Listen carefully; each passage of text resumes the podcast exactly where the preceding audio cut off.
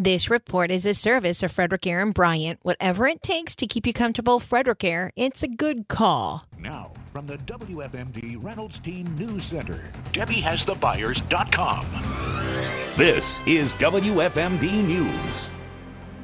Maryland State Police are investigating a fatal accident that happened on I-70 westbound Monday night. Troopers from the Frederick Barrack responded to I-70 westbound near the Myersville rest stop at 8:30 p.m. for a serious accident. After arriving on the scene, they found that a Chevrolet Cruze involved in an accident with a tractor-trailer. The driver of the Chevrolet was pronounced dead at the scene. Their investigation revealed that the driver of the Chevrolet hit the rear end of the tractor-trailer in the right lane of the westbound I-70. The accident remains under investigation. One man was shot by a Frederick police officer early Monday morning. Spokeswoman Samantha Long with the Frederick Police says officers responded to the 2600 block of Monocacy Ford Road for a man firing a gun in his house. His wife was still inside the home, hiding in a closet. A perimeter was set up. Long says police saw the man holding the gun through a window.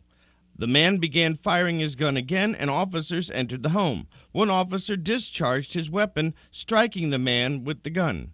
First aid was administered, and paramedics were called to the scene.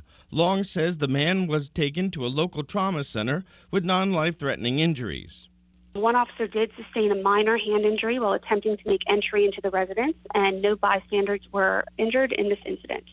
Long says the officer who fired his weapon has been placed on administrative duties pending the outcome of an investigation, which is being handled by the Maryland State Police. She also says the Frederick Police officers are equipped with body cameras, and footage of this incident has been submitted as part of the investigation. There was a lot of discussion last Friday by local lawmakers on a bill in the Frederick County Legislative Package. The measure would allow the sheriff's office to require any employee at the detention center who has close personal contact with inmates to undergo a polygraph test. Delegate Chris Fair had some concerns. They can be very biased. They can be very faulty.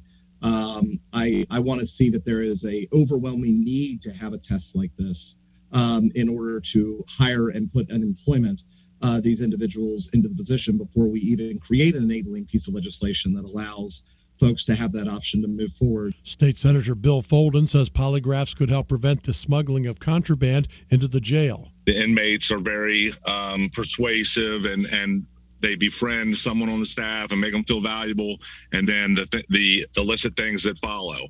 And this is just a step that the sheriff has taken to try to minimize that, to eliminate that opportunity. The delegation is expected to take a vote on this bill on Friday. Kevin McManus, WFMD News. For more on these stories, log into WFMD.com. I'm Max O'Dell on Mid-Maryland's Radio News Center, 930 WFMD.